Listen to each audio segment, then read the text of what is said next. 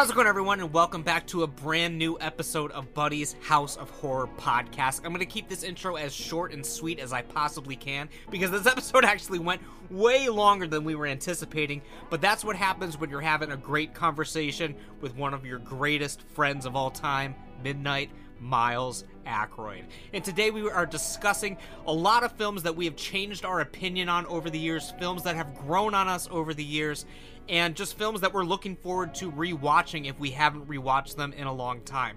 So I hope you guys enjoy the ride with us. If you guys haven't already, please make sure you subscribe to my channel and turn on notifications so you know when I post new videos. If you're listening on Spotify, Apple Podcasts, Google Podcasts, wherever you get the show, make sure you're hitting that subscribe button over there as well and leaving me a rating and a review. So with that, we're just going to get right to the episode. So now let's get spooky.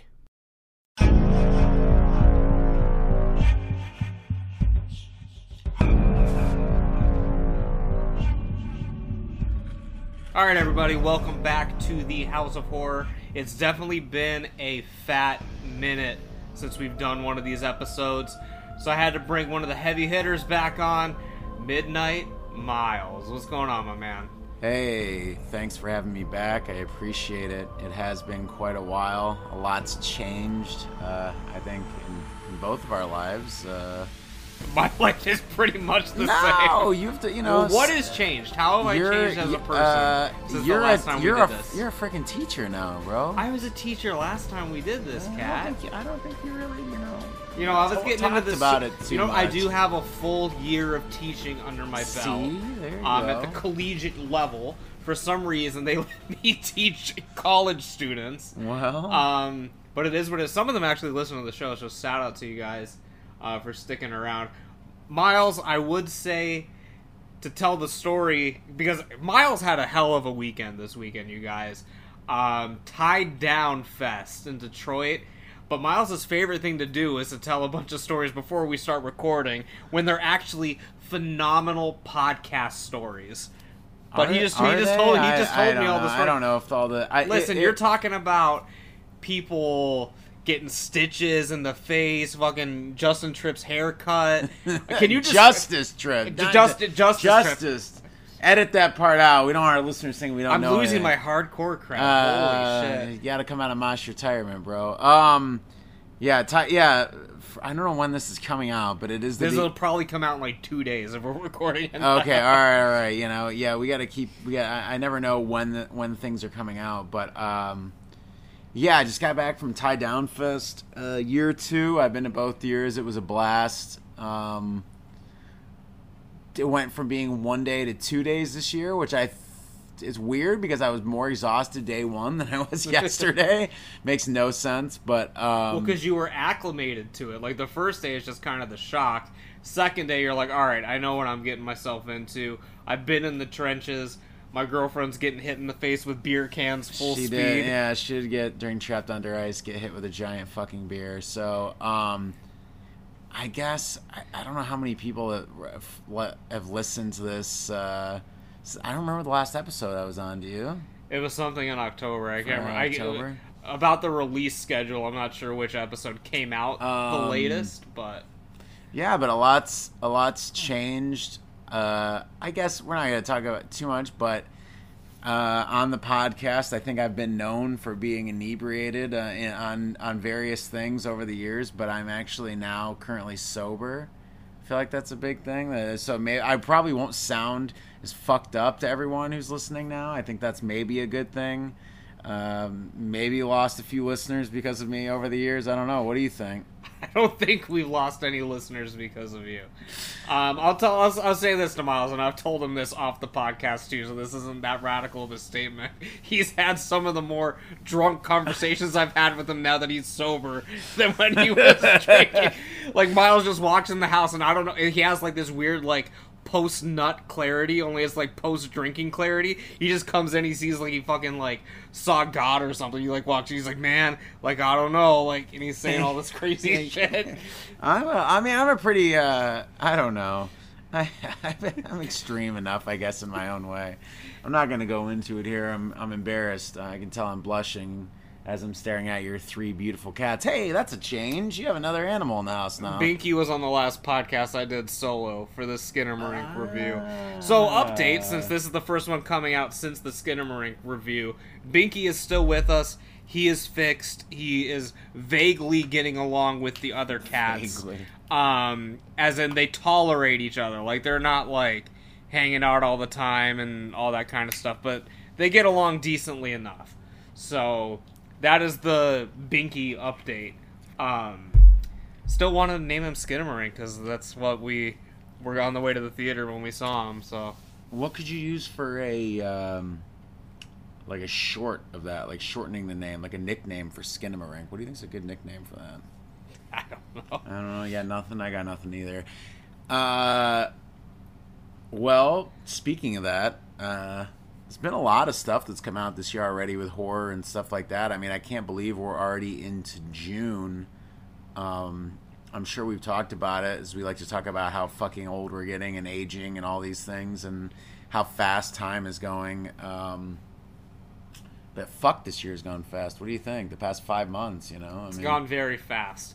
I feel like, ironically, um, I talked to you about like this semester at school just being kind of difficult for me, like getting into the vibe of teaching again. Because like the first semester I had double the kids I had the second semester. Right. So like I felt like the beginning of the year was really dragging, but then as soon as I started like vibing with the class and stuff, the year just started to flow like rather quickly. So now, yes, it is insane that it's already June. I think in Ohio, I think we've talked about enough. That's where we're listening from. A lot of probably a lot of listeners in Ohio.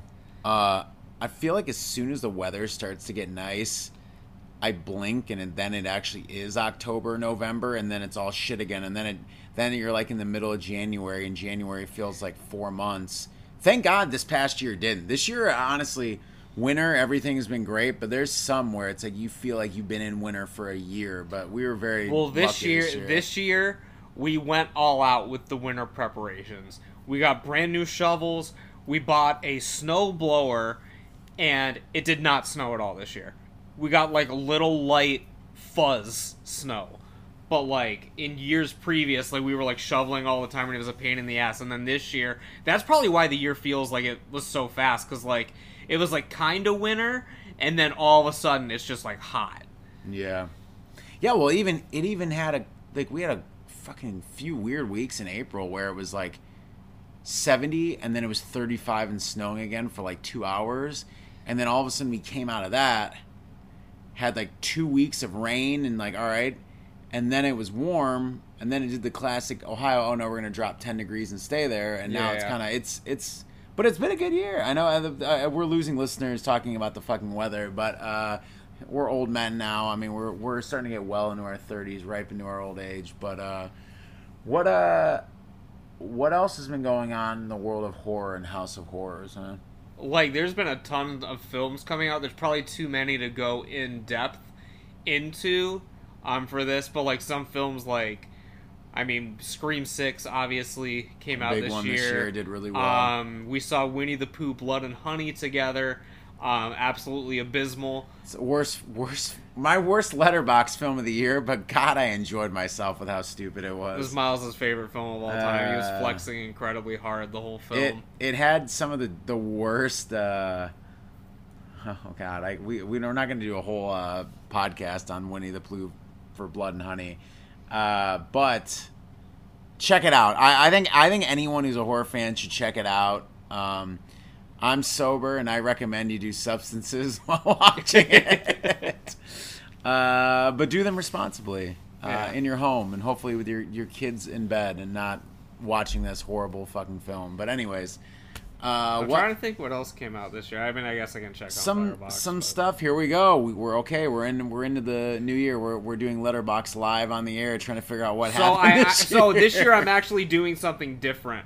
I've only seen seven films that came out this year, but I'm actually ranking them like in a list, like as I'm watching them. Like, oh, I like this better than this.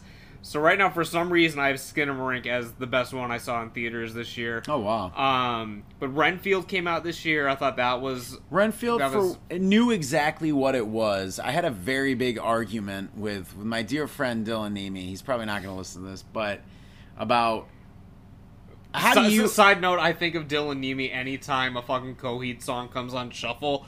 Like the other day, fucking uh, Devil in Jersey City came on, and I was like, oh, somewhere in South Carolina, Dylan's just like levitating un- inexplicably. Um,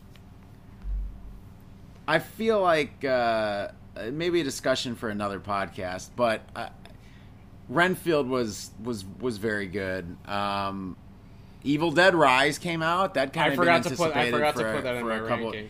Uh, I think I liked it. I think I was more generous than than I guess some of our, our mutual friends and you. I mean, I liked it. It was a serviceable sequel. It had some great special effects, but I think it was kind of missing a little bit of the soul that the Evil Dead series is known for. But I still think it's it was it was a pretty fun time. Infinity Pool. I still I really really yet. liked Infinity Pool. Probably one of the better films I've seen this year. I really liked Beau is Afraid. Uh, I thought that was a very good film, very heavy film. I'd like to see it again. Uh, That's another one I haven't seen because like. I, every time I wanted to go see it, I was like, "Fuck! I just don't have time for a three-hour movie It's a long on a Tuesday." it's a lot to digest too. Like you leave and I'm like, man, I kind of need to watch that again already. Uh, this year's been fun. And before we go into some some other stuff, uh, some bigger topics, but this year at the theater, I've had a lot of fun.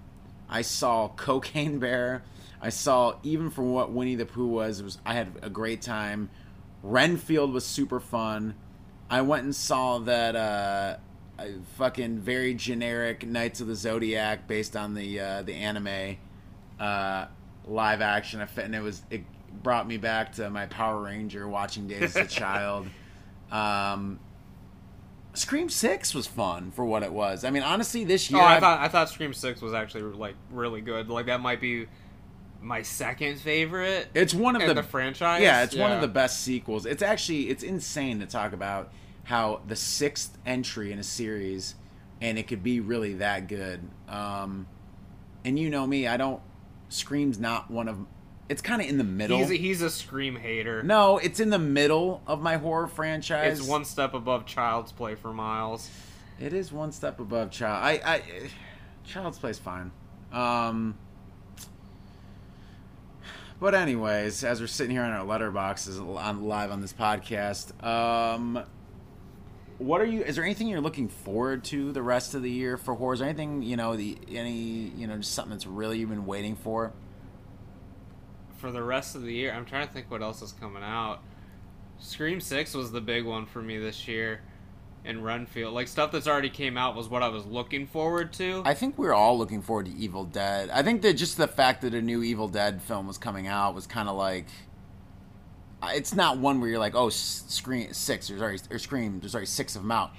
Granted, yes, there are the three, and there's a remake, but it, the space between those, the 40 years of that franchise, I mean, you're not getting one like we got Scream five a year and a half before it Scream six. Not even a full year and a half, to be honest. So it's like it's been a decade since the last Evil Dead film, uh, which I rewatched 2013, the uh, unrated version, before I went and watched Evil Dead Rise, and God, that film aged well. I'd recommend watching the unrated version, just having those couple little story details they cut out really flesh the film out better. But um, I know we're getting off on a tangent here. I, I will say for the rest of the year, I'm very much looking forward to seeing what David Gordon Green's going to do with his Exorcist sequel because that's supposed to come out in the October season.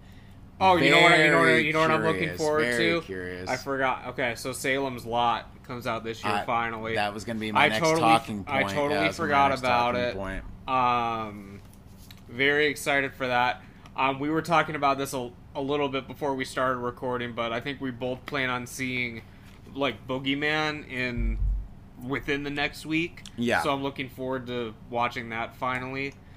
Um, I don't know. There's, I mean, this year's been a relatively good year in general for films, not just horror fil- films. Like Yeah, I I saw, I, agree. saw the Mario Brothers movie. I thought that was I phenomenal. I'm gonna see it. I haven't seen it yet. Um, but yeah, this year in general, just the stuff that I've seen, except for like a few like stinkers, um, it's it's been actually a pretty good year for me for film. I feel again fun this year. I'm not. I haven't seen a lot of stuff that you're like, wow, like I'm. You know what I mean? Like in in regards to like, I'm absolutely blown away. That's gonna be this and that. But I've had f- so much fun going to the theater.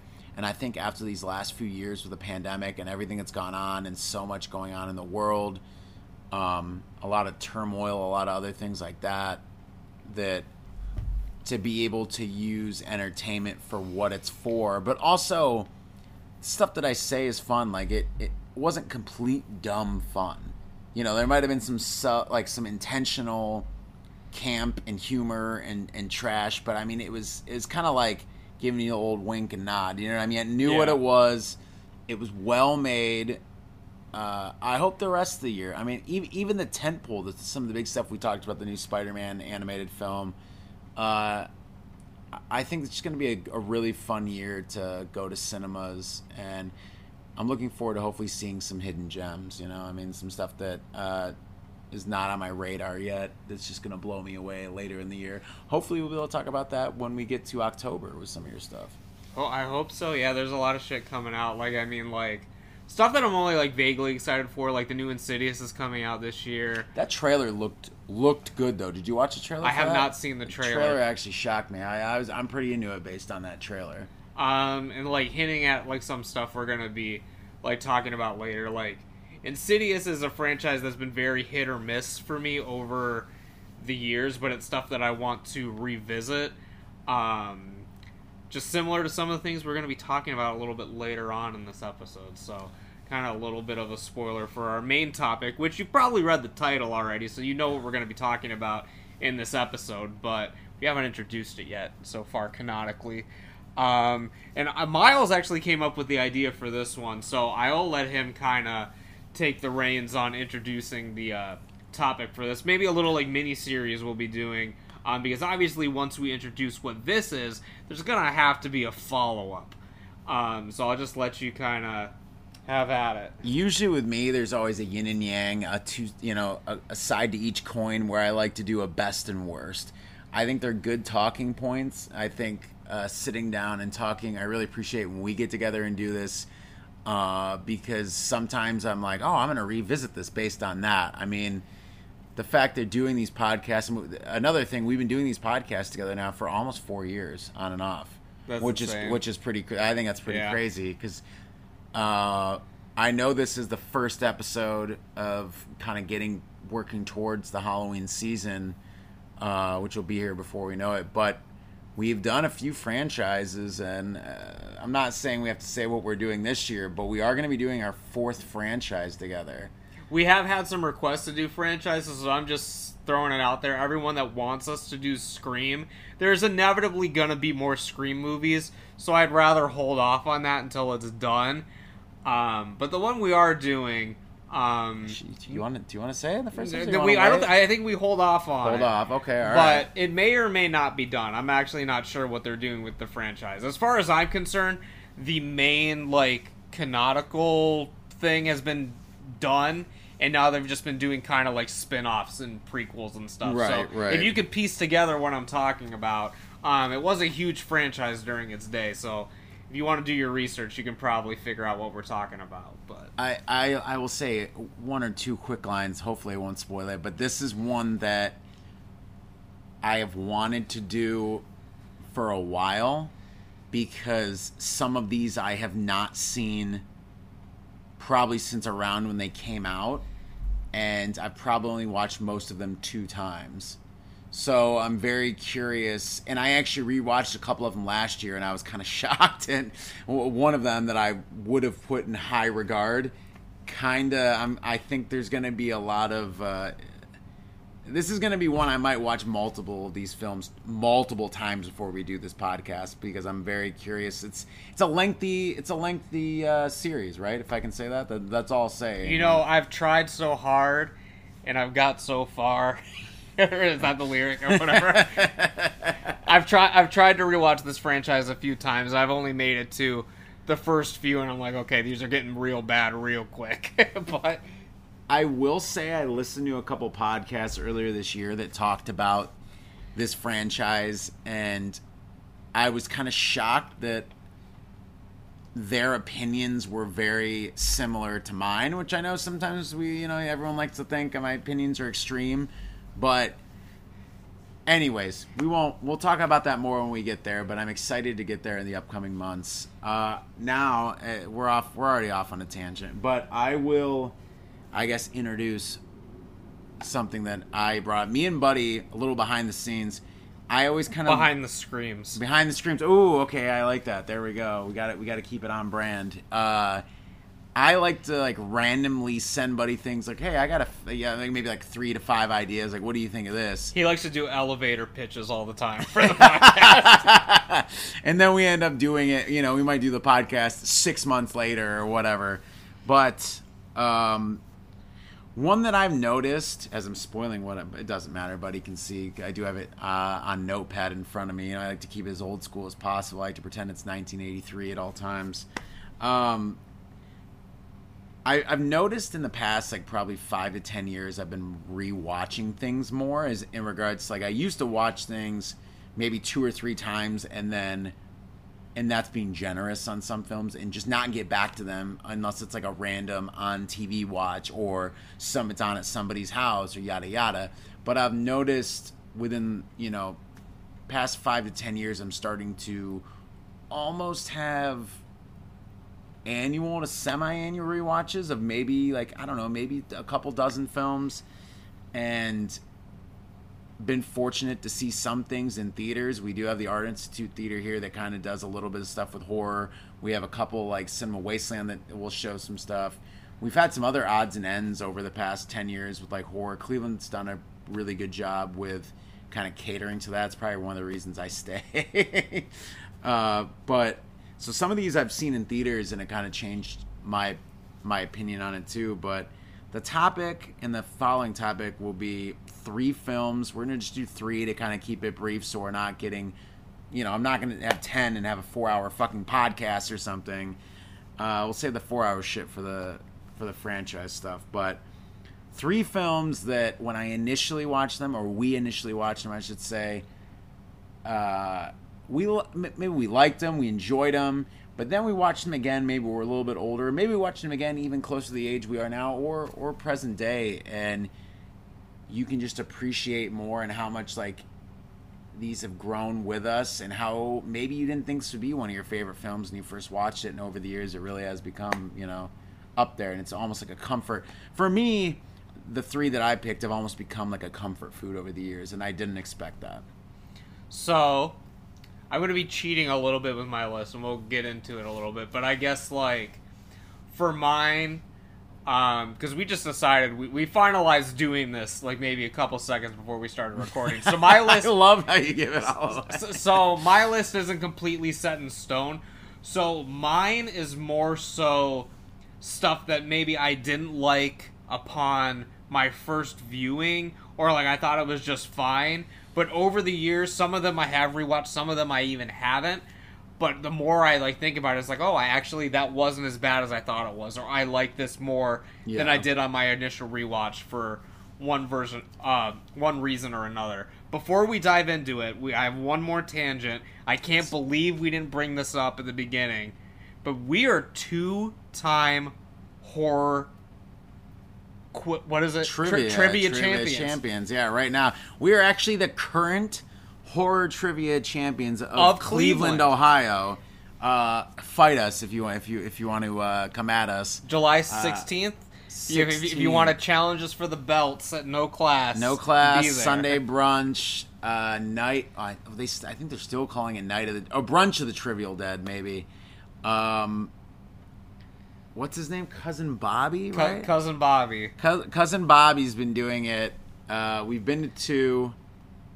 We won and both we times. smacked the floor both times. We smacked the floor, uh, which was surprising because the first time, especially, there was quite a few teams, uh, and there were teams of people like f- between four and six people, and it's just been us with one of our significant others each time. So I Yeah. mean, it, uh, but the thing is, you, it's always good to have a third mind because they always come in with one or two questions, or they maybe, know, yeah. or maybe they just give you enough of a like quick discussion that it hits that spark in your mind and we're good to go. And but it's happened both times with both of those significant others on various different things. yes, um, so yeah, that's been that is it. That is it. That is a great thing to bring up actually. So yeah, we can pat ourselves on the back, but I would love to see. Shit, I'd love to see even some of your students if they think they know. Show up, we'll fucking we'll take them down. uh, bring their parents too. We'll take them down. Don't worry Yeah. about it. Uh, anyways, you have any other tangents, real quick? I have no other tangents real quick. No, right, we'll save some, we'll save some tangents I'm- for I'm- another podcast. I'm sure something will come up during the discussion that's a Eh, tangent. but- we're we're we're likely gonna go slightly off topic, but I mean we'll be all right. It's usually what we do. Listen, I say this all the time. People come to Buddy's House of Horror for Buddy. I'm the host. I'm the draw. You can get all your horror podcasts all over. You're watching this for me and Miles. So Hey, hey, thanks for putting me in there. I, I like being the sidekick, you know. Uh, anyways, do you want? We talked about this, but do we, you we can do it either way. I have a I have a list of stuff. do you? uh, What do you prefer? As you just said, they come for you. Do you want to do? One of us does our three, or do you want to go back and forth? Let's go back and forth just That- to kind of Classic Buddy's House of Horrors. Yeah, there we go. Yeah, yeah, yeah. Classic run through. All right.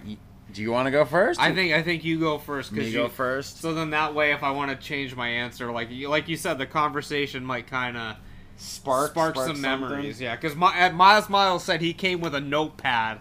I just quickly scrolled through my Letterboxd during the introduction to this podcast. just just a couple things. I. I you know. I, I actually this year, this will be a mini tangent, but it fits in. I've been listening to finally a lot more podcasts. I feel like the bug finally bit me, where I found I guess some like of like the right podcasts where like I feel like it's like a feeling out. Like you have to find something where you're like, oh, I gravitate towards this. Yeah. You know, what I mean, the right host, the right group of people. I mean, uh, and I've been finding more and more. So I listen to them and they talk about their preparation and all this stuff, and I'm like, holy shit! like we've done preparation in the past. I mean, I think, I think our Fri or our when we uh, do Nightmare the, on when Elm we, Street. when we do the big series, we always have a our big, Nightmare on Elm Street was was good. I really I went back. I know it's bad, and it's just like listening to your own band. You're not supposed to do it, but I listened to our, our our series rankings, and I was like, you know what? I thought I did way fucking worse on that. But anyways, again, tangent over.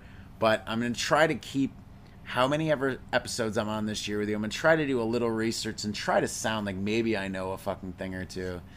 Uh, benefit of, of of being sober and needing to fucking fill my mind with stuff. But anyways, so my first film is one that probably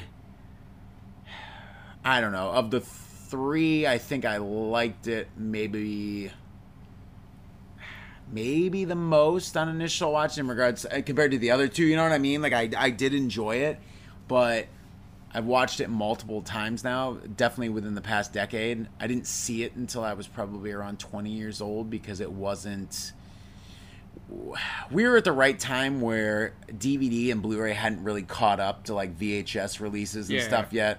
So there was a strange, probably 10 years, 15 years between, I would say, maybe 96 to honestly almost 2010, where there was some stuff that was just fucking hard to find pre-streaming stuff like this. So i picked night of the demons from 1988 i think it's one of the last i'll use the word great great for me um, films of the 80s uh, i think 88 had a bunch of gems kind of 89 a lot of things all kind of fell apart. I mean it was almost it's almost like a lot of the filmmakers were out of ideas. The mpaa had come and just slashed everything to pieces. I think the 80s was losing starting to lose its identity. Now, granted, I was one years old, one year old in in 1989, but uh, I've watched a lot of stuff from the year 1989, and it just seems like they've kind of lost everything that made the 80s great up until that point. And then obviously, you know, we went in and we've talked about in this podcast numerous times the 90s horror and how the first few years of the 90s was was pretty bad overall. Like as far as far as there were some great gems, but I mean, shit, there might have been only like ten a year. So I mean, so it just wasn't where in like let's say 1985, if you probably looked and then went even further into like straight to video stuff, I mean, you probably had a hundred fucking great films like, or like entertaining films that came Yeah. out that year. Um, but night, you, have you seen Night of the Demons? I guess I should. I've ask- seen it. It's been very. It's been a very long time since Mm. I've seen Night of the Demons. Okay. Um. So the whole premise of Night of the Demons, eh, kids are getting together for a party, which in the '80s, I mean, we can always. We, I think, I think we speak for both of us. We, anytime there's like some sort of party gone wrong film, it's gonna be a. It's probably gonna be a good time, Yeah, right? The '80s. obviously. So, a few different groups of kids, you know, kind it kind of hits all the. I hate to use the word stereotypes, but stereotypes across the board. Um, get together at this old, abandoned. Uh, I guess it's a mortuary, if I'm remembering right. I don't, you know, I'm gonna be a little fuzzy with the details, internet, so don't castrate me too bad on that. But they're getting together. They're gonna have a party. It's way off the beaten path. Um, it's on this kind of like cursed land. There's like a there's like a walls like built up all the way around the place. So once things kind of go haywire, it's kind of a nice haunted house film basically at its core. But like you can't get out. You can't escape the property. You can get out into like the courtyard of the property, but they can't seem to escape this overall haunting of like the whole the whole area. Um, the thing I've noticed over the years is just I think it hits all of my sensibilities personally, just more and more. I mean, cr- great music throughout, tons of like rock, all this stuff. It's got the sex, the violence, insane practical effects, some great on-camera practical effects. Probably one it's most known for is the lipstick going into the nipple. Yeah. Which, if you haven't seen it, I mean, lipstick going into a nipple, I feel like, come on, that's got to pique your interest. Uh, eh, I guess I would say, as we were talking about Evil Dead, I feel like if you're a fan of the Evil Dead, wouldn't you say that this is Yeah, probably it's something it's, right, it's it's right up your alley. right up your alley? The only thing about Night of the Demons, like when you're like looking at it on list, like the the biggest problem, like I see, like looking back, is just like it's a generic name, and like there's a Yeah. lot of stuff that's called Night of the Demon or Night of the Demons, yeah. and it's just like it kind of gets like lost in the shuffle. It's definitely like a hidden gem. Like I know a lot of like horror fans like know about it, but it's definitely not something that like your casual person is gonna have seen it. I guess. I know that there was a nice Blu-ray release a handful of years ago, so at least it's back on video. I think the first time I watched it was, of course, I've talked to us on a couple other ones, but thank God for FearNet and its streaming of a handful of films a week.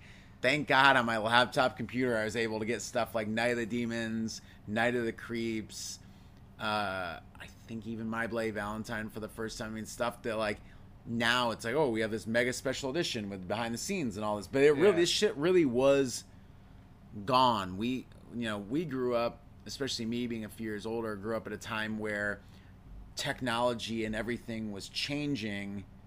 Uh, physical media was starting to fail for the first time, but streaming and stuff wasn't up there yet. So it was kind of like it was just a weird time when I really think back on it and trying to get some of these things you could now read about online, but you couldn't find them. You know, I Yeah. mean, or or if you did, you know, once YouTube started, it would be the worst. You couldn't even watch it uh, essentially, and it's not like now where you could cast YouTube to your TV. I mean, you're watching a shitty version on a, a small computer, and it's just it's more frustrating than actually trying to watch, to watch Yeah. the film. So, um, but I mean, notes on it. I mean, I think great, just a great haunted house film, which I feel like in the '80s now at this point, obviously comedies being you know put more into horror and stuff like that.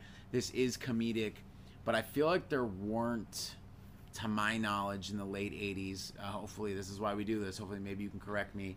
I'm trying to think of like really any like haunted house, house maybe to an extent. Um, I mean, there was like spookies and shit like that. Oh yeah, okay. yeah. Um, which I actually watched recently, and like I didn't realize it was like two films put together. Like they like ran out of money or something, and they just were kind of like piecing shit together.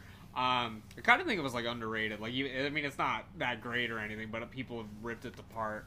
Um, I need to rewatch that. Actually, I'll put that on. That. That's a good thing. See, that's why we do this. But Yeah. anyways, Um, yeah, the haunted house. I mean, you obviously had your like cabin in the woods shit. I mean, like you had Evil Dead two around that time and stuff But- like that. But but you know what I'm saying. More of like a haunted mansion or a haunt. Yeah, like yeah. it's not because the one thing that this film that I also enjoy that it does is it feels the set pieces and the house feel big. Actually, like there's a ton of locations within the house.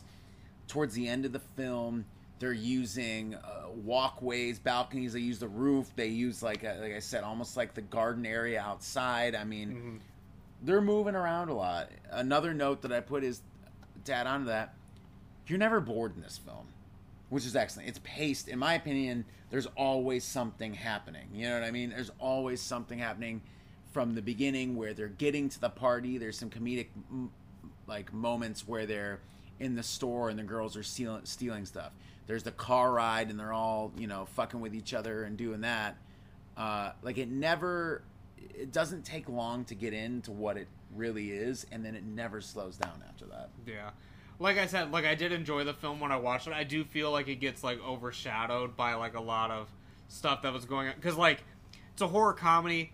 Like it's not as funny as Return to the Living Dead and like stuff like that. Like I think it's like kind of like a lesser tier kind of horror comedy in that regard. Um, but it's definitely one that I want to rewatch as well.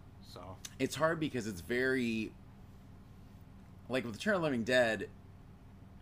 It's horror comedy, but I mean, a lot of it's straight up comedy. You know what I mean? Yeah, it's yeah. it's just like the, the visuals are horror. Where this, there are some kind of tense scenes or like unsettling visuals, otherworldly visuals. Like the demons in this look fucking evil. Like I Yeah. mean, they look Angela when she's fully transformed. I mean, pretty fucking evil looking. But then you see you see her on the cover like with a fucking like grape on whatever the hell it is. Like Yeah, you're yeah, like this it- is goofy, but yeah, like, it's it's. I think too, as they were getting to the late '80s, uh, the marketing for some of this stuff was all over the fucking place. I mean, it's not. I think that I think the problem is too the quality of the stuff that was coming out in the late '80s. I think is another thing too. Like I think Yeah. a lot of people were just almost over horror, like oversaturated. yeah. But I mean, besides that, it kind of like I said, the makeup effects fucking kill it. Um, but yeah, I mean, honestly, I I believe last time I checked, it's on Peacock It probably is, yeah. actually. So which There's I a lot of great. Universal shit or like shit Universal bots on there. Yeah. Yeah, I mean, I honestly, again, shout out to Peacock. You can sponsor us, but Peacock has a ton of great old horror. I mean, I hate to say that the, the 80s are old, but I mean, 30 some years ago, I mean, yeah, we're starting to get there. Uh, but that's what I got for my first one, man. What do you think? Any final thoughts or anything like that? No final thoughts on that one. Mine's the first one I'll say for my list is around that time period ish. And as I said, it's my show, so I'm cheating a little bit. um, I'm gonna include a trilogy Okay, all right, that's fine. as one entry. Okay, I like Um, that. a trilogy of films encased in a franchise of films. And all I, the three of these I've rewatched in the past year. They're a lot better than I remember. A f- film franchise that has grown on me is the Thorn trilogy. Okay. I rewatched famously. I ranked Halloween 5 as the lowest Halloween film. Oh, I have something in my notes. Um I, I pulled up my he pulled up his notes. I, I'm What- pulling out my notes. I uh, I listened back to those podcasts, and I purposely sat and wrote down my list from those podcasts. I didn't get to Nightmare on Elm Street yet, but I also where did I put Halloween Five? I put Halloween Five at number seven of ten. Now, I'll remind you, little little flashback. We didn't include Season of the Witch. I fucking love Season of the Witch, but Buddy wanted just the Michael Myers ones. I get it. That's fine. So that's why it would be. That's why it's at seven. It would be at eight. It might even be if I rewatched it. I don't know. I need to rewatch. it. Anyways, I cut you off. Go ahead. Continue. But I No, do have no, my list. Thorn trilogy is underrated. It's grown on me a lot over the years. I mean, I always liked four, but I didn't really realize until after rewatching it how much I love four. Um, just right from the opening scene, like it just sets the tone perfectly. Of course, this is bringing it back, um, sort of to the original formula. I mean, obviously three took a bit of a departure, um, but just the whole trilogy for me, I thought was way better than it was when I was watching it as a kid. Because even then, I knew it was not god tier cinema or anything, but I and maybe it's part of the hindsight is 2020 thing because I rewatched all of these after I watched Halloween Ends. Um, which I famously was not a fan of. I'm famously a huge fan of now, but uh, but that's another. We can go into that new another time. But continue. Did we ever talk? Oh yeah, we had you on for we, We talked had- we, we talked about Halloween Ends when it came we out. we had it Yeah, yeah. with uh, with Dynamite and Jared, but I mean, he pretty much screamed over me. That was uh, I had a little bit of a burnout on podcasting last year, and I really uh, I, last year was a rough year overall for me. And when I wasn't getting any enjoyment from doing that, that was kind of the one where I kind of was like, ah, I don't know about this. I kind of like gave up. I couldn't do the. Uh, I understood. I felt bad for both of you guys, but I love it. I, I'm glad. Thankfully, I've listened to some other podcasts, people that love it. But anyways, I digress. We don't need to. We don't need to go into Halloween ends in the middle of this because we'll never. We'll never get. We'll. This We'll will never be- come out the well, yeah, side. we'll be fucked. Every, we'll lose every listener you've ever had. But anyways, continue. I haven't rewatched the producer's cut yet. Okay. Um, I re- rewatched the theatrical. Um, so I am looking forward to rewatching the producer's cut. I've never seen it in high definition. I've only watched like the shitty bootlegs. So I'm curious to see how that goes. But as far as four, five, and six, the original ones, I thought they were pretty good. I mean, I do still have some of the gripes that I have with five. Like, I don't think they're truly as faithful to the characters as they should be, and the mask is pretty horrendous in it. Um, but overall, like, I, was never bored during any of them. Um, I think they have a lot more creative ideas than I gave them credit for. Um, maybe unintentionally or not. Like I don't know because I mean in part five they didn't know who the Man in Black was and stuff like that. So a lot of it's like unintentional. But I- go ahead. I think because I listened to. I've been listening to Halloweenies podcast a lot. I've tried to get you, to love it, but anyways, I've listened to all their rankings and their stories and stuff. And I believe when they started Halloween Five, the script wasn't finished. Was the big thing, which is ridiculous. But they started filming it, Yeah. so I think they didn't even have an ending when they started. So I feel like Halloween Five was probably a pretty hard shoot. I'm a, I'm would s- imagine, I'd yeah. imagine. So some of those creative ideas might have been like at the midnight hour throwing whatever they could against the wall to try to get something that I guess would be accepted and, and finish it, you know, but the 80s did that though. The 80s, I mean, it- that came out what? That was 89, wasn't it? I- it as was much as I was close, just yeah. shitting on Yeah. 89. But again, well, Halloween 5, I- uh, listening to the podcast earlier and now you talking about this, I definitely like, especially for some reason, 5, I need to go back and rewatch that again for sure. Yeah. Um, like the only thing I really don't like about it is the ending, and like there are some like parts that are a little iffy. Like you can tell it's disjointed for sure. Not as disjointed as six can get. That must have been a hell of a shoot. Right. Um, but regardless, like I don't know if it's the nostalgia factor or just having like better hindsight. Um, but it's definitely a film franchise that has been growing on me the past few years. So it's definitely something I've changed my opinion on. So Yeah, I'd like to. Uh, I did go back earlier this year. I'm ranking everything I watched this year on on Letterboxd for the first time. A lot of times I don't rank rewatches, or I hadn't in the past. yeah. I'm ranking everything I've seen. So Paramount Plus has all the Miramax ones, which are actually like Curse, uh, H2O, Resurrection. Yeah. So I watched H2O. I watched God, I watched Resurrection, and I I fell asleep watching uh, Curse, which I want to go back and finish that. But I, I famously like Curse is one of my favorites. So I mean, I I think everyone knows how I feel about that. Um, but side note, God, Resurrection was fucking even worse than like it's it's weird. It's weird because Resurrection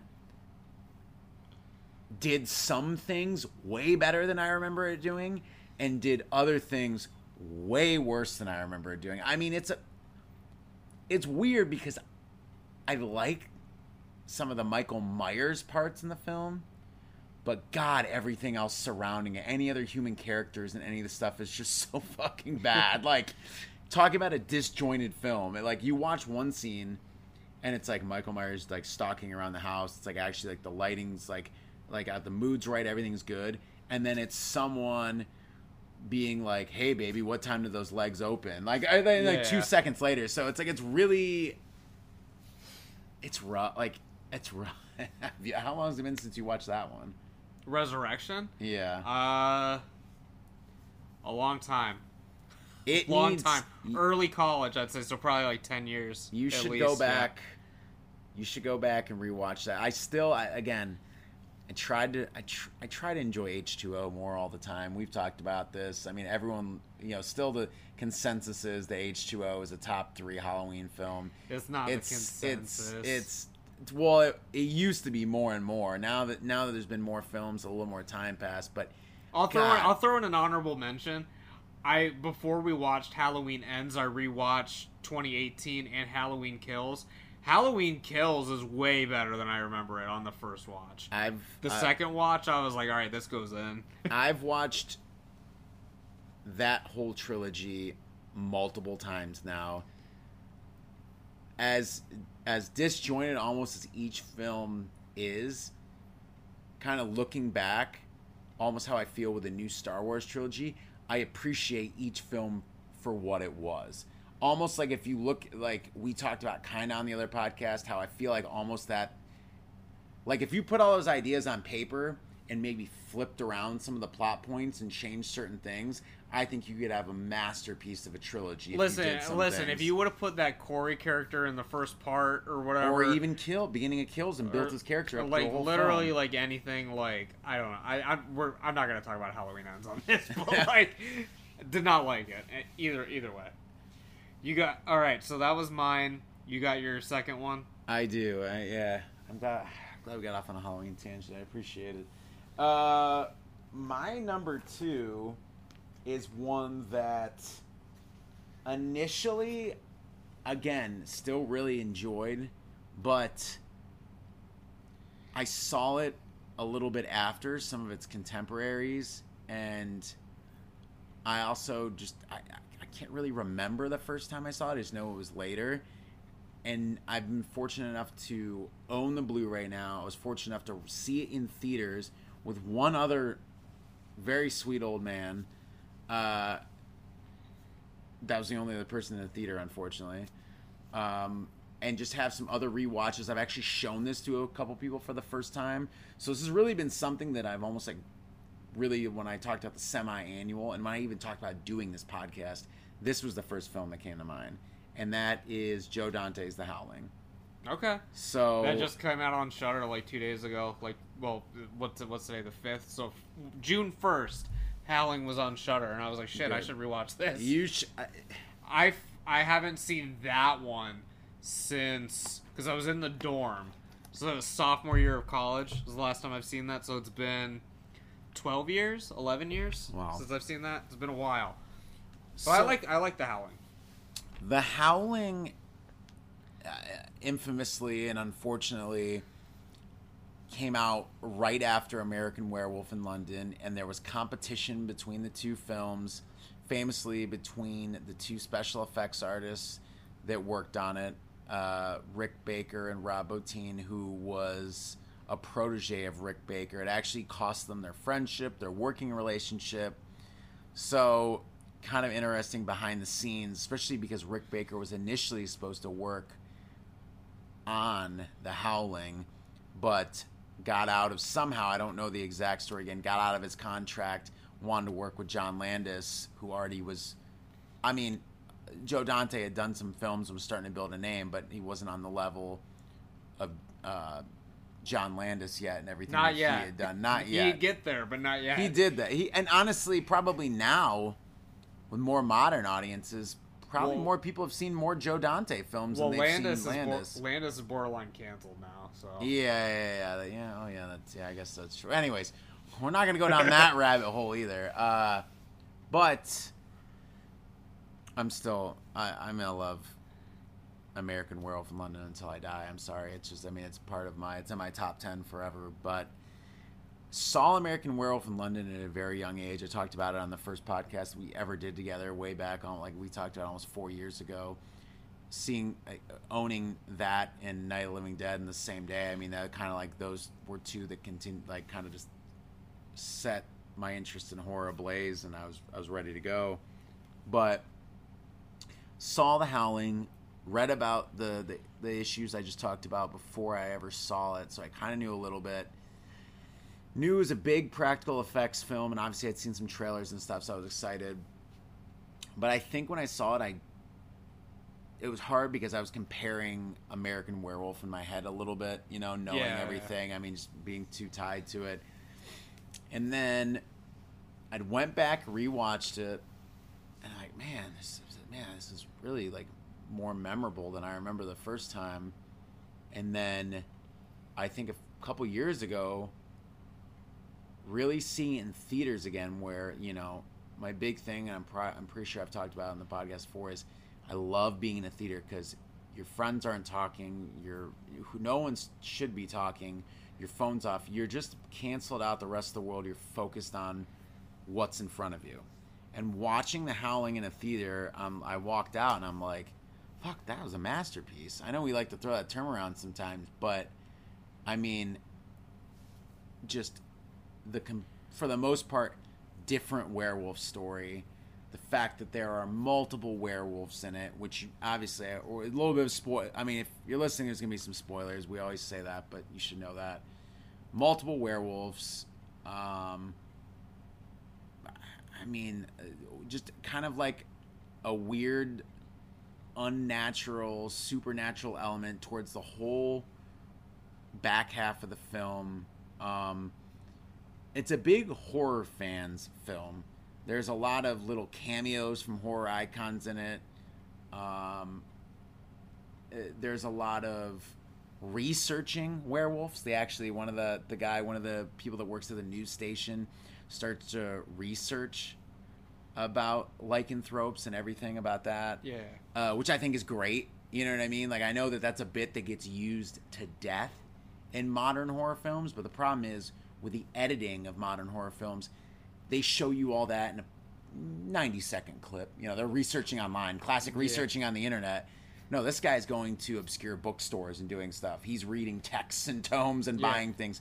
Goes back and buys silver bullets and like so like there's all these like great funny scenes of him doing all this. Um incredible practical effects. I mean, the more I've watched this, it's a different kind of werewolf than the werewolf in American Werewolf in London, but if you had asked me this 10 years ago, I wouldn't I wouldn't agree, but I would put the practical effects on par with American Werewolf in London, especially because honestly there's more I'm going to say how, at least it feels this way.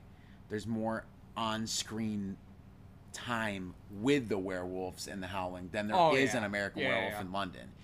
Even though I feel like the werewolves are shown enough in American Werewolf in London, but Eh, kind of. kind of it. It's hard because there are other like let's say the the There's movie, other movie mon- theaters, there's- other monsters, there's other big effects, you know. Yeah, yeah, yeah. But but anyways, let's talk about your how you feel about the a little bit. I mean, before I go So again, in. I haven't seen it in like 12, 13 years, but it is one like as I just said, it just popped up on Shudder. Um, it's one that I've like. It's ironic that you said that because it was one I was like, oh, I should rewatch that because the series like I've seen not all of them, but I've seen like random ones. Like I've Right. seen one, three, four, and seven. That's the one we just watched, the Bad Moon Rising or whatever. Is that seven? wait. Or is it? Six? It is seven. That's the one where it wasn't even a howling film. They just Yeah, yeah. kind of tagged parts in, and it was almost like a weird Australian town Yeah. drama, and then Yeah. they just like put some werewolf parts in. Yeah. But uh, the Howling series is probably one of the oddest franchises. like honestly, of anything that's like, I would say the Howling series is. It's weird because they had a, a bunch of like you used to go to Fye, you could find any like they used to have like copies and copies of Howling Three randomly, and like Howling Four, or like four packs of some of those. But I feel like you never really meet anyone that's watched all of them or talks about any of them for the most part. It's weird. It- it- they're so disconnected.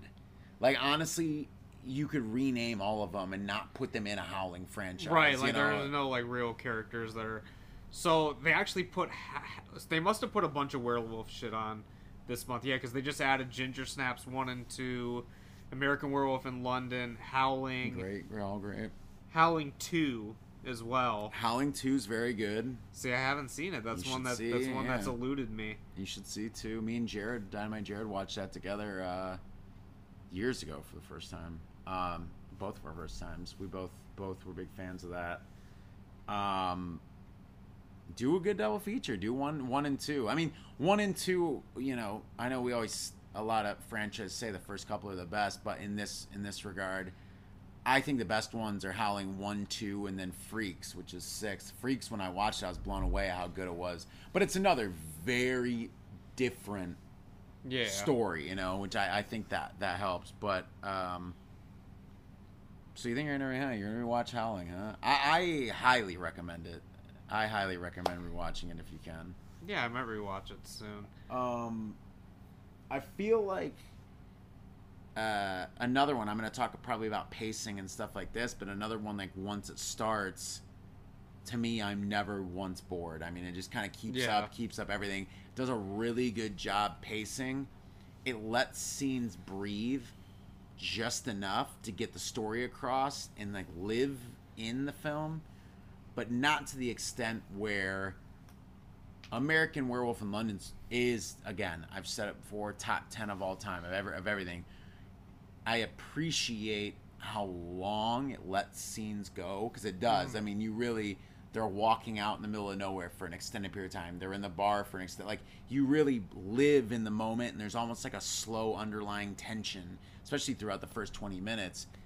But I often wonder how modern audiences would feel about if that Yeah. would be one that modern audiences would pick up on where I feel like if I showed let's say a 16 year old kid American Werewolf in London and then The Howling I feel like the way that the story's paced how odd the story is and everything I feel like they might gravitate more towards The Howling in modern times Depends what they're looking like. If they're looking for more like straight up horror, yeah. Because I mean, like to be honest, like American Werewolf in London, it has those horror elements. But again, it might be one where like you're waiting for the werewolf to show up. Like it's like okay, we're seeing his friend as like a zombie ghost, and then all of a sudden the house is getting raided because he's having like these nightmares, and like there's it's fucking like cartoon like Dick Tracy stuff where like Yeah, yeah, shooting with the machine guns. Like Yeah. I feel like unless you're in a certain mindset and again i don't know like what gen z or like generation alpha now like what they're like looking for Yeah. in a film but they might feel that that's kind of like like we've said it a few times they might feel it's kind of like disjointed like Yeah. even though it is like all cohesive you're they might be sitting there like oh i thought i was watching a werewolf movie Yeah, again, I, I agree. I don't know. I don't. I don't really. Uh, I'm. I guess my coworker's daughter. She's really gotten into horror. I actually had an extra copy, Evil Dead 2013. I gave it to her. She actually showed up the other day. I Was talking about. She loves both Terrifiers and stuff, and she's seen a lot. She actually came in and was talking to me about horror, and I'm like, oh, cool. That's cool. You know, what I mean, that's why I gave that to her because I'm like trying to coach the next generation. You know what I mean? S- side note they just announced terrifier 3 Yes. they're like quadrupling the budget Yeah. and um, I would assume the runtime is going to be much longer too. So I don't know what to expect from the runtime, but effects wise, like I'm beyond stoked. yeah it's gonna be I, I don't even i kind of i don't even understand truthfully and it's how much the times have changed even within the past decade. I know i've told the story on this podcast about how hatchet 2 was supposed to be the first unrated film in theaters at like a wide release since i think day of the dead if i'm remembering right and how it got ripped from theaters and i was gonna go see it after being in theaters for two days somehow terrifier 2 Is was in widely theaters- embraced. was by widely all. embraced. It was in theaters for nearly three weeks, and it had some of the most fucking crazy gore scenes that I've ever seen in the world. So, I'm wondering how far they're going to push the envelope, and how, like, I hope it's not one that's going to get severely cut now that the popularity has hit like another level. We'll see. I'm very curious to see what happens with it, you know. Yeah. Um but anyways, uh that made me think about that if I were to show her American Werewolf in London or The Howling what what someone will gravitate. I think it's like an interesting conversation as you think about the legacy of horror, the legacy of things, and like they aren't growing up with TV channels playing stuff from the from like 10 or 15 years ago. And then 10, 15 years ago for us would have been maybe, you know, the mid to early 80s or things Right, like yeah. that. Now, you know, with everything with streaming and stuff like that, you can just bypass all that. Like, yeah, uh, yeah, you know, maybe they maybe their parents have Shudder, but Shudder has a bunch of new releases all the time. Yeah. Maybe they see the Howling, they just keep scrolling by. They have no Right, idea the like- legacy, like- no idea yeah, like what it is. I mean, um, I'm very curious to see as we get older and maybe still go to some of these conventions or listen to some of these things, what people are really talking about or what's going to stand the test of time, you know? Yeah. All right. So moving on to my second one, I guess. Yeah. Um, this is one that I've seen. I think this the last time I rewatched. I think it was my third time seeing it. Um, first time I watched it, I think I was too young. Like I thought it was boring. I couldn't get into it. Second time I watched it was midway through college, and it just wasn't the right environment to be watching a film like this. Because when you're watching like a bun- a film with like a bunch of your buddies and stuff, and like as you said, people are talking or whatever, you kind of want a film you can like laugh at and like party to. And this wasn't like a film that was like that. But finally watching it as an adult by myself, um, a film that really lived up to the hype that it has gained over the past 50 years.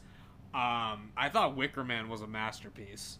Wicker Man's very good. Yeah. I agree. Um, and it sort of falls into a genre of film that has been sort of like a guilty pleasure of mine over the past few years.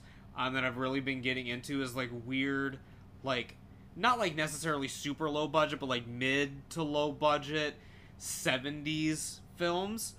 Um, like one of my favorite films of all time, one that you still need to see, The Night Stalker, absolute masterpiece.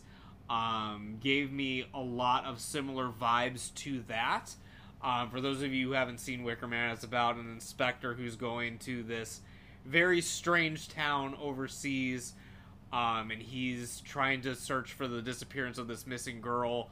Of course, no one in the town has heard of her before, but her like mother's there. Is like, how does your child just go missing and you're not going to bat an eye at it? And just the way the whole mystery unfolds, and even if you know the ending and you know what's coming, um, it's about the journey, not the destination. Just phenomenal writing, phenomenal atmosphere. Acting is incredible. Um, and again, it's just a similar like vibe to films that I've really liked over the past few years. Like even when I was over at your house and you were watching like a random like biker movie from like the 60s and stuff. You're like, oh, this isn't that great. And I'm like watching it for a half hour. Like, this is a masterpiece. Because it's just like, just like a, It- a- it- just something about that aesthetic The has like really yes. been like yes. coming at me these past few years versus like I'm really just like gravitating films that look and feel like this. I like again, I uh that was She Devil on Wheels, by the way, for anyone that was curious what I was watching. But um I did like She Devil on Wheels. I just think that, you know, classic uh marketing at the time, you know, I mean it definitely has a little bit more hype than maybe is deserved, but the thing is it's such an oddity that it's like you have to appreciate. It's like something in, in me appreciates it for what it is because something like that nowadays just it would never feel or look the same. I mean, in that film, there were some very early practical effects that actually even Yeah. shocked me at the end that they did that. I didn't think they were going to show a couple things. Um, but I'm with with you on the whole aesthetic from, you know, kind of like I would say the beginning of the hippie movement all the way, th- you know, throughout the '70s before things obviously began to change in the early '80s a lot. Yeah. Um, but no, I'm a big fan of stuff from that from that era too. I think that's a lot of reason we talk. You know, I talked about Cinema Wasteland here. I go to Cinema Wasteland because they will show a lot of like Be the perfect cinema wasteland stuff. movie. Yeah, I agree. Like, I 100% agree. It's been. I have seen The Wicker Man, I believe, three times. But I believe it's probably been six or seven years since I seen it last. That's one that. You, so you said the first time you watched it so with for- for- people. for- well, first time I watched it, like as like not a kid, but like you know junior high, early high school era. So like then you're not gonna be really entertained by like basically a police procedural like Right, on this right, right. on this town. But like, and then again in college, like we did like our Monster Madness thing where we would watch like a movie every day, but like we're basically like in a frat house, so like that's not really something. But I'm like, all right, we want to watch fucking um like Dead Alive or whatever. like it just yeah, doesn't yeah. like fit into the vibe of like what we were going for. Um, but just watching it like by myself, like I could totally get into it. Um, and maybe like part of it like makes it better because I have I've not seen the Nicolas Cage version. I'm sure I'm sure I it's saw that in theaters. like. I'm sure it's like very entertaining in a completely different way. Um, and then Midsommar, which is basically like the modern equivalent to like a Wicker Man type story. Yeah. Um, which I also was not the biggest fan of. Um, so maybe it's just kind of again the whole hindsight thing, like oh Wicker Man, I guess it is actually pretty great, but um, I don't know. There was just something about it where I was like, the first few times I saw it, I didn't think it was that great, but then finally seeing it like as an adult, I was like, okay, this is actually like really good. I agree. no, Yeah. I mean I've seen it again. I I watched it. It's weird because I think the second time I watched it, I also watched it with a couple people, but they appreciate film. But it was in like a really brightly lit room, and I think I just think a little. So I kind of get that where we all liked it and it was good, but you know there was obviously some talking in there, Yeah. and it just wasn't wasn't quite the right atmosphere. But I have watched it alone. I'd like to. That's definitely one that I've thought about. Obviously, with the whole kind of trend of folk horror a little bit, but I think also people trying to discover folk horror. I mean, stuff like Yeah. that. Putting that in there that I've kind of wanted to go back and rewatch just because of I don't know. It's not really a tr- trend trend, but a little bit of you know a little bit of a trend or an interest, I will say, because of Midsommar and things like that. Yeah, it's definitely a good like starter film for like folk horror. Yeah. Um, I guess, or like even horror that like, like I said, is more like a mystery, like trying to figure out. Like I would definitely say watch Wicker Man before you watch something like The Night Stalker. Yeah, like I yeah, said, yeah. but like. Um, even, like if you like Wicker Man, you could dive even deeper and like watch like Eyes of Fire and like stuff like that, like all these like folk. Uh, and again, Shudder's a great tool for stuff like that. well, they had that but, like, documentary that was put out that's like five hours long. I still haven't started That's it. yeah, I've wanted to watch that, and that was on. I'm surprised they actually put that on streaming because uh, I believe Severin Films, because they send me emails like maybe two years ago, said they were going to put out that documentary, and then some of the films that were um, mentioned, like how you just mentioned, uh, on video on or on Blu-ray for the first time. Kind of surprised they kind of threw it up on streaming because they made a big deal about the pre-orders and the amount of copies and Well, stuff. I like thought the same thing too, but then now all the In Search of Darkness movies are on Shudder too. I did. See, I, like- did see, I haven't watched all those either. I've so- seen the first two. I haven't seen the third one yet. Um, but yeah, I mean that's my pick for the second one. Not like as much to say about it. Um, just really good, solid. That's a good. Re- it's a like, good I think the- recommendation. it's good. I think the '70s in general is just kind of like overlooked. I, um, I a guess. thousand percent agree. I've had an Um, argument. I had an argument with your boy Jared about. I actually argue that the overall quality of the horror films and some of the horror adjacent films in the '70s was better than the '80s. I'm talking about overall. Not because they're serious, but I think like the writing, maybe some of the directing, things like that. Some things that are Well, in the '80s, you're in the era where anyone can make a horror movie, so like there's Yeah. a, just a lot more stuff. So like really, like if you're comparing it, like it's a hard comparison. like yeah, it's like totally different. So but but but then I had to, you know, school and be like, well, Halloween's one of your favorite films. That came out in 1978. And then I like went, I started naming off some things, and he was like, oh, and I'm like, I mean, I don't know what, I don't know what to tell you. I mean, we all love shit like, uh, you know, Friday the 13th, you know, part whatever. But it's not in the same caliber as The Exorcist as far as quality of film or something like that. I, mean, almost like catch myself in like a uh, when when you're like having this discussion. It's I always want to throw The Shining into 70s, even then then I remember it was 1980. Yeah. Well, I mean they shot it in the 70s, obviously. Yeah, yeah, yeah. Like, The Shining's that weird film is a weird film for me because I never really gap, I like- never really think about like when it was released or when it it's just like it's just a shining like It's almost in its own little box. Like I don't you know, I don't think about it like you know, like when Jaws came out or when The Exorcist came out or when Texas Chainsaw. It's like it's like, oh yeah, when where was The Shining in the middle of all you know what I mean? Like it's it's it's strange to me. That's just a little thing in my mind that I don't know. Uh also huge Shining fan by the way, but maybe that goes without saying. But good picks. I'm the very, you know, very good picks. I didn't know what to expect from you, but uh, I'm digging it so far. Um, should I go to my number three? yeah, take us home with your Uh, number take three. us home, yeah. huh? Yeah. Well, okay, so this one I did not. I'll do some classic Miles shit on this one though. You'll get a good kick out of that. But this one I did not put any bullet points or do too much. That's okay, man. I, about- I had zero bullet points. I know, and you're fucking killing it. So there you go. Uh, I, I, I put Poltergeist actually. Okay. Uh, Poltergeist was one that I feel like as a kid, pre-internet, when you're just getting into horror, there was like depending, I guess, on what you're exposed to, but there was a little bit of like I remember reading some stuff, or like hearing some stuff, or seeing it at the video store, like little bit of hype around it. Um, especially being like because I would read a lot and reading the backs of stuff and like knowing who Tobe Hooper was that I like. I think Tobe Hooper honestly was one of the first directors I remembered like their name and Yeah, knew yeah. who they were associated, Right.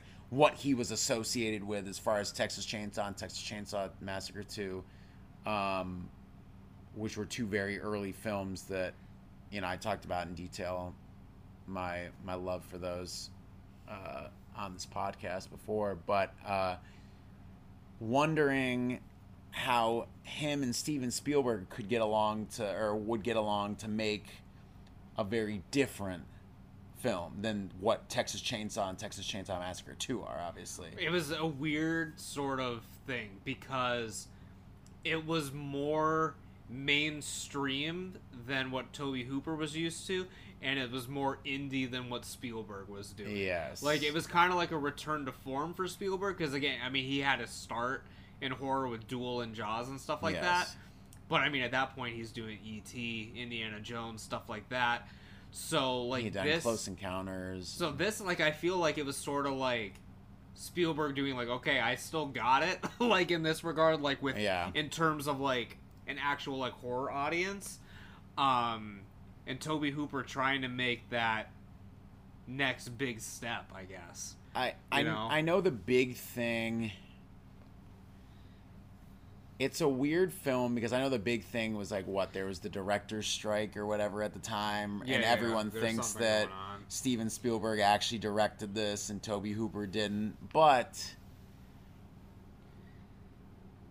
uh, maybe, if we're being honest, maybe both of them directed it because there's things that I see in the film that I'm like That's Spielberg so would never. Yeah, well, like there's some stuff that's so Spielberg, and there's some stuff there's It's like there's no way he he would do this. Yeah, that's what I mean. I mean, there's, but the thing, the odd thing is, it all works. We used the word disjointed earlier in the podcast. I don't feel that this film, especially after these rewatches, and I saw this in theaters again last October. Uh, they brought it back to theaters, which that was great. Um, I don't feel that this is disjointed, but if you put some things down on paper, you don't, you know, I don't see Spielberg doing some of the things that that Yeah. were done. Uh, but I mean, obviously there was some influence. I think that there's probably a bunch of stuff that no one will ever talk about that we'll never know. It's all hearsay. I mean, I'm sure that there were some times where Hooper did something and Spielberg and him sat and talked about it after. Maybe they, you know, maybe they even took a break on set and like, you know, I mean, there was probably, probably maybe more influence than there needed to be. Yeah, yeah. I mean, to be honest, I'm sure that that's not there's that's not you know a stretch of the imagination. I'm sure. I mean, Spielberg being one of the biggest directors in the world as far as mainstream at that point, I'm sure that there was some influence and control over the film. I mean, there, there were, not, you know, I, I could definitely see that. Yeah, and I mean, there's also protect, protecting like the Spielberg brand. Exactly. So like, you can't do anything that's super off the wall. I mean, you're talking about the guy who did Texas Chainsaw Massacre. Yeah, and yeah, stuff yeah. like that. Which is not like that gory or extreme or anything, but like the subject matter Yeah. at the time for a mainstream film was pretty extreme. You know what I mean? Es- Especially can you, when you think about some of the shows that were on TV at the time and things. I mean, like society. You know, all of a sudden it's like you know. Yeah. Cannibal family cutting people up and throwing them in freezers and on meat hooks. Like, holy fuck, you know. Yeah. I mean, uh, but I know what you're saying. I don't want to undermine you in that. I mean, there's not a ton of gore, things like that. But the subject, it- Well, it- right, yeah. subject matter and what actually happens. You know, I mean, um, but really liked Poltergeist, but I think I had seen it in between some other Spielberg films, and also hadn't seen all of Tobe Hooper's work at that point. I think when I saw Poltergeist, I had seen Texas Chainsaw 1, 2, and Salem's Lot. Um, hadn't seen Funhouse yet. Hadn't seen Eaten Alive, which I think Eaten Alive is ridiculously underrated in my opinion. Um, have you seen Eaten Alive? I have not, but you talk Yeah, about it constantly. yeah, you need to see it live. Um, in a weird way, and uh, we'll go in the film into the film a little bit. And I want to get your reactions and stuff after this, but in a weird way, Poltergeist kind of killed. It was kind of the peak of of Tobe Hooper's career, and kind of fucked up the rest of his career. But I mean, to be honest, well, it's strange because okay, so he did that, and then he got a three picture deal uh, to do whatever he wanted. Three guaranteed films. So as a director, you're like, fuck. I mean, I made it. I'm done. Like I, Yeah. I'm fucking. Especially at the time. So he got this deal. I think like 82 or something. He's like, well, I just basically mapped out the rest of my 80s for the most part. You know what I mean? Like Yeah. you're like, it's shit's gonna be great. I, I made it. You know, and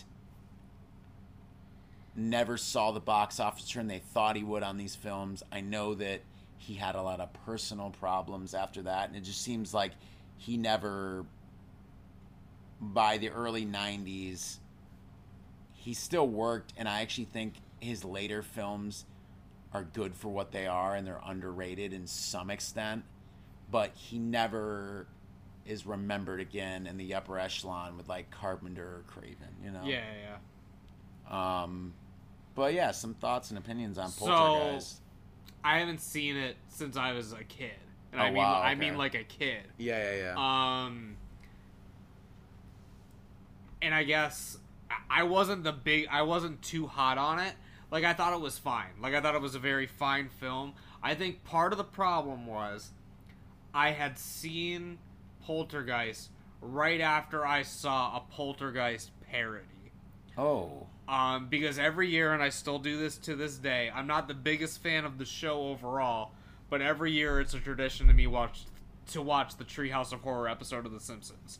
okay. So, The Simpsons had their phenomenal Poltergeist parody, yeah, or maybe it was even like because like Family Guy did a Poltergeist parody too. yeah. So like it was one of those where like I had just seen that like early on in my childhood and then watch Poltergeist and I was like, well, I like the fucking Family Guy episode better than the film.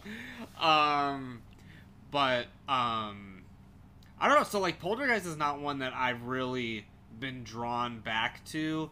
I mean, it's a film that I've definitely like looked into and like studied because like I found out it was like a quote unquote cursed film, like they used real skeletons and Yeah. stuff like that. And then there's the whole like uh unfortunate stuff that like happened with the girl and all that and the lightning strikes and all the terrible terrible things that happened after Poltergeist, um, which they talk about in the documentary Cursed Films, which is also on Shudder.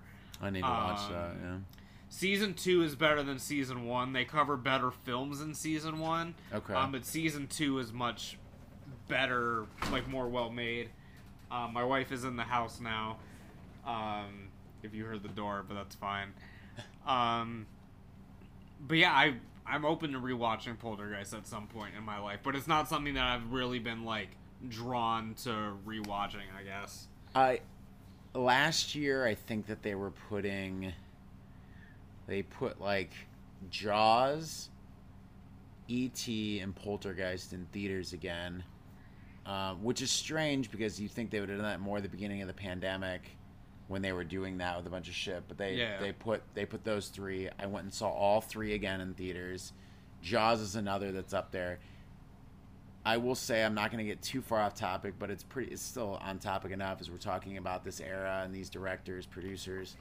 Um, I was never a huge ET guy, ET guy growing up. You know, I feel like feel like that was one of the ones that was pushed down your throat as a kid when uh, you'd see a lot of commercials or it'd be on late night TV. I've never seen ET all the way through. Wow. Okay. All right. Well, like I I've talked about this. I don't know if I've talked about this on the show, but I talk about this in real life. Like, I didn't really. I'm the oldest in my family. I didn't have any like older, like siblings or like cousins I was close with Right. to like show you like E.T. Goonies stuff like that. Like Never Ending Story. I've never really seen like any of those. oh wow. Like, oh wow. because like my parents, like they were adults when those came out, so like they're yeah, not gonna yeah. be like, "Hey son, watch this. This Yeah, is good." yeah, like yeah, they yeah. they never really saw it Yeah. either. So like, like I've seen, I get the gist of ET. I've never seen the whole thing, but yeah, like, yeah, yeah. Um, man, I'd really recommend. I okay, so when I went back and watched ET this time, another one, uh, I was blown away at how much. Not that I how much I because I, I liked it before, but I always you know. It, I don't want to say I thought it was overrated, but when you're young and all this stuff, you're like, ah, you know, whatever. You know, it's ET. It's especially I didn't like stuff that was like too geared towards possibly like children and stuff like that, even when I was young. But man, ET really like hit, it really hit home. This it really it was good. Like I really really enjoyed it. This I finally like I actually re ranked it. I think I gave it like a four and a half or five stars because it actually hit uh, something about Spielberg's or Spielberg produced as we're talking about poltergeist films now that i've gotten like some ones i've went back and rewatched them as a, a now that i'm older i guess i would say his 80s fare because close encounters and jaws are two of my favorite films of all time yeah, but like going back and rewatching poltergeist which you're talking about in et uh, i just realized how good these films are and like how much i enjoyed the humor the scares, the story. Uh, I think some of it now because there's so many filmmakers that have ripped them off or done influencer inspired stories. I think maybe I don't know with you, but maybe even turned some people off from going back and watching the originals because they've seen so many, uh, so many of the. Uh, I don't know, copycats or influence films or things like that. They're like, why do I need to, you know, why would I go back and watch that old, especially if they're younger, you know what I mean? But I would recommend to you, I want to talk about Poltergeist a little bit more before we wrap it up, but going back and rewatching both of those, Poltergeist, uh, there's just some really good scares with the family. I think the thing that drove both of those that made them better is how believable and how good the acting was in both of those films. The families about how terrified they were, how much they were using the family to try to get through this tragedy, um, whatever it may be, you know, between the two. Um, and how they were trying to adapt to a situation that was changing rapidly around them and getting out of their control. Uh, I think there's some great storytelling and great moments in both of these. Poltergeist, I, obviously, I like a little bit more because of being more horror, you know, horror influence, horror Jason. I mean, like you said, scenes of the, the skeletons coming in, the tree, all the stuff with the tree on these rewatches I've enjoyed more and then like putting myself into the kid's shoes and like things like that. yeah. Um the scene with the face getting ripped apart in the mirror and stuff like that. I mean, that's just phenomenal. I mean, there's stuff that I see in it each, each time, especially the chemistry. I would say between the mother and father. Especially when I, I, I don't remember the mother being so hot when I was young with this last time. But and she's supposed to be 30 in the film, and I'm just like, holy shit, I'm older than the parents supposedly in Poltergeist now. But the my God, mom looks great. I don't know what, but any, I was blown away this last time. But uh, I don't know if it's because maybe maybe even because I'm getting closer to that age. You know what I mean? And I'm like seeing things a little differently, or Yeah. seeing things that uh, a little bit. I don't say I don't know if I'm any smarter, but a little more, a more, little more experienced, a little more lived in. I guess I'd say, where I see all these nuances in the films and little subtleties that really I'm like, oh, this is this is why these are classics or deemed true classics at the time. Yeah. What do you think? Anything? You got anything?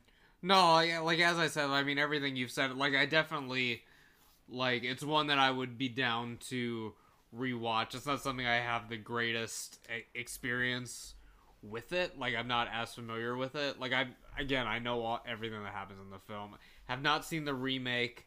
Um, I heard that was terrible. I was working at the video store when that hit. I got a shelves. free ticket to it and I watched it and I I mean I know the basic story, but I can't remember almost anything about it.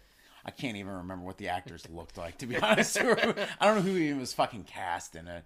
I might later. I'm not gonna do it on while we're on air, but maybe go back and just like look. I'm like, oh, that's who was in it, you know, on Letterboxd later tonight. But uh I don't know. That's my two cents. I I think that I think as someone who loves film and horror and all these things as much as you, I think you. I don't know. My two cents, eh, whatever. But watch ET once and then rewatch. watch ET once. Once. Watch it through all the way. That's it's kind of a crazy thing to say. Oh, just watch ET. Like you haven't seen it. It's just like it's interesting to do these podcasts. You figure out what we have and haven't seen. You know, I mean, it's it's interesting. But Yeah, I understand. Um, I guess for my last one that I will talk about, it's a film that at the the first time I watched it, I thought it was just wildly overhyped. Didn't get it um, because I had heard people talking about it since it came out when I was in first grade. and I heard people talking about how crazy it was at the time and how you shouldn't see it because it was so scary and it was so real and I remember watching it and just being incredibly underwhelmed. And now it's been a film that I've sort of been obsessing over rewatching. And I brought this up to you the other day as well. Um, I already knew what as but- soon as you but- said your age and what was. I already knew what it was. Blair Witch Project. masterpiece. So again, this has been the topic with all of mine, with it being about hindsight, because, and especially after seeing so many found footage films like recently, like I like this year I watched all the Hell House LLC movies and stuff like that. Okay. Like I've been really getting into found footage a lot. I mean, obviously Paranormal Activity was huge in my life. Um, I rewatched the last broadcast, which I don't. That one was actually brought down a little bit for me um, from the first time I saw it. But like Blair Witch, like Did you rewatch Megan's Missing? I've not rewatched Megan's Missing. anyway, sorry. Um, but it's just a film that, like, again, like for the vibe and the aesthetic of it. Like I was pitching you the idea. My elevator pitch for Miles via Instagram direct message is bringing a TV because I have a TV VCR now. Like bringing the, it outside with an extension cord and watching Blair Witch Project, like with a fire going. I think I would be like the most I'd love- perfect. I'd I can't think of a better summer night than that. Um, it's just a film that like I guess like over time I like I realized how much I actually did like it. Um, and I could rewatch it again and be like, oh, like that, like these are just all like, what's the word I'm thinking of in my head? Like, I can't, I can't think of the word to describe it, but um, maybe I'm over glamorizing it, I guess. But like for some reason, it's just like, oh, like I guess I actually did like that one. And I've seen Blair Witch 2. I like Blair Witch 2 for what it is. I think it's that's one where you got to get a group of friends together and watch it and just have a good time. I absolutely love Blair Witch. I've always been very pro Blair Witch Project. I think it's great. I love what it. I love what it is. I love the idea of it. All the crazy shit with the marketing at the time and stuff like that. Oh, they made a whole website devoted to trying to make it real and every. You know, I mean, it's it's genius. It'll never be done. Never to be able to be done again because of the way the internet and the way media has changed. Um, huge Blair Witch fan. Blair Witch is one. Speaking of this podcast, that's become a semi-annual rewatch. Uh, I think anytime either I make a new friend or possibly have a new relationship or something like that, there's certain things that I pull out. It's almost always uh, Return of the Living Dead, Blair Witch, and then. Mm, SLC Punk seems to be one that's off, but I that's what I, I need SLC. to go back and rewatch. SLC Punk is to me the I, I don't know. It's just something about it. I I know it's corny. I know it's cheesy, but I watch that semi-annual rewatch. I've watched it this year. I actually watched. I was gonna say not only Return of the Living Dead, but Return of the Living Dead Part Three. Uh, I just showed Shelby that uh, on Friday you've night. Re- you've rewatched that a lot because we just watched part of that together, like, not last too, year, Not, it too, last year? It was not too long ago. Yeah, was- I think it was and like you're, last like, you're, you're like, hey, Kat, you want to watch the last half hour of Returning to Living Dead? You watched- Dead Part Three. I was like, all right, bet. it's I love it. A big I mean I'm a big uh Returning Dead Part 3 fan, but there's just a handful that, you know, I uh I show people that I feel like, eh if, if you're gonna if, if you want to watch shit with me or you want to be with me or this or that like if you can get through these core things then you're all right and if you know but yeah. Blair Witch yeah no I agree everything you're saying But it, like it was like literally, I like I'm sitting in class in first grade, and like our teacher is like warning us to like not watch it.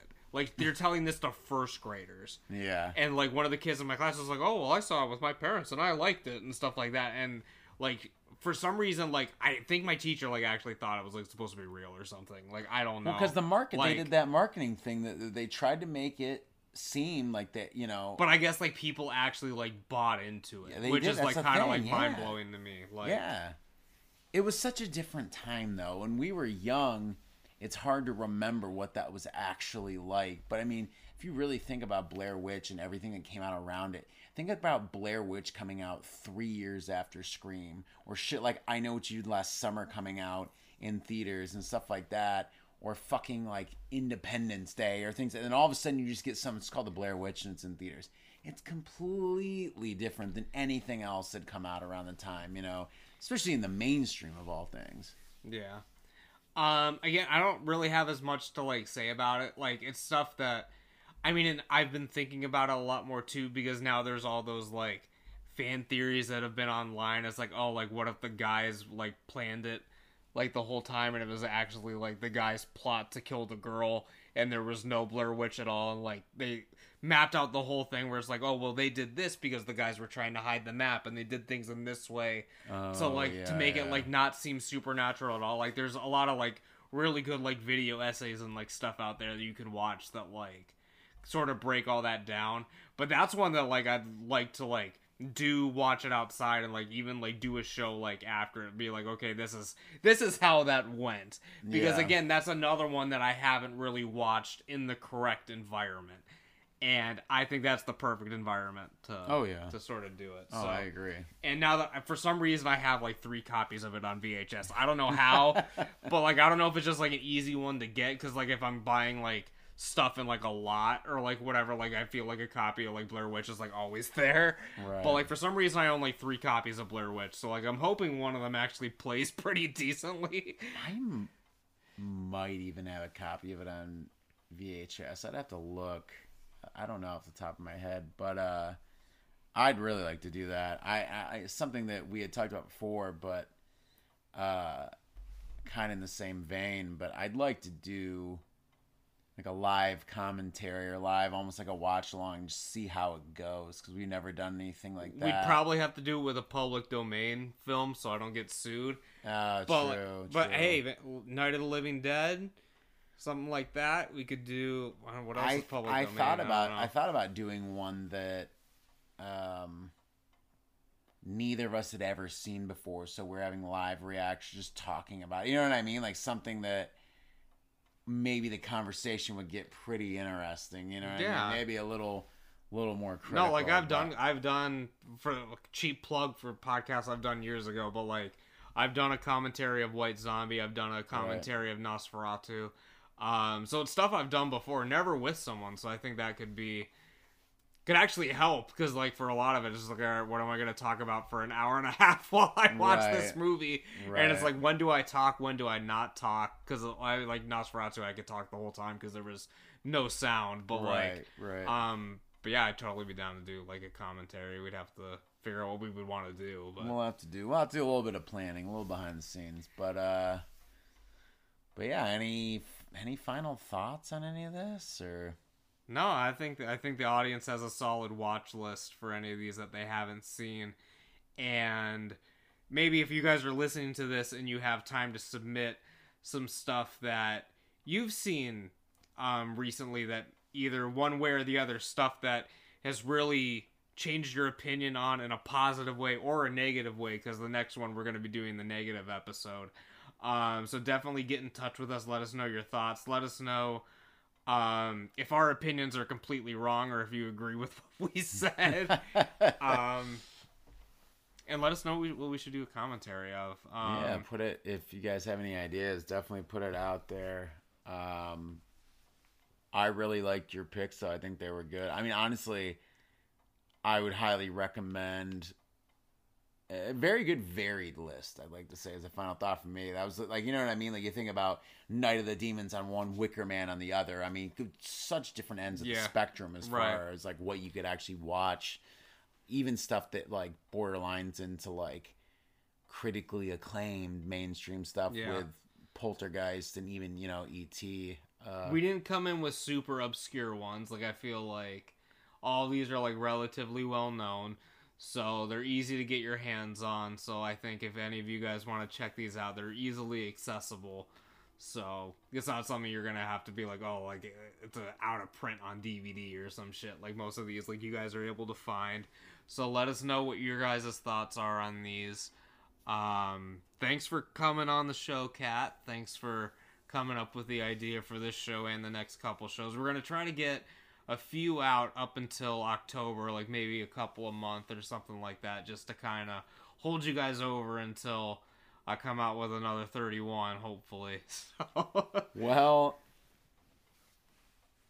I'm excited to, to do a few. I think that uh, I like that we don't know what each other's um, picks are going to be going into this. That's what I enjoy the most, the spontaneousness of that. Um, but yeah, thank you for having me on. I look forward to. I really do look forward to when we can announce what franchise we're uh, we're watching. And to be honest, we we, we gotta we gotta get on. I was that. gonna say we, gotta- we need to start. we need to start watching them like a month ago. yeah, it's true. Yeah, yeah, yeah. Honestly, yeah, that's true. So uh, I guess we're gonna we're gonna let you guys go, so maybe we can actually uh, think about watching these damn films. But uh, thanks again, buddy. I appreciate it for having me on. We'll we'll see. I will see you soon. So We'll see you guys next time. Miles and I are to plan out our next movie marathon. So I'll catch you guys um, in the outro.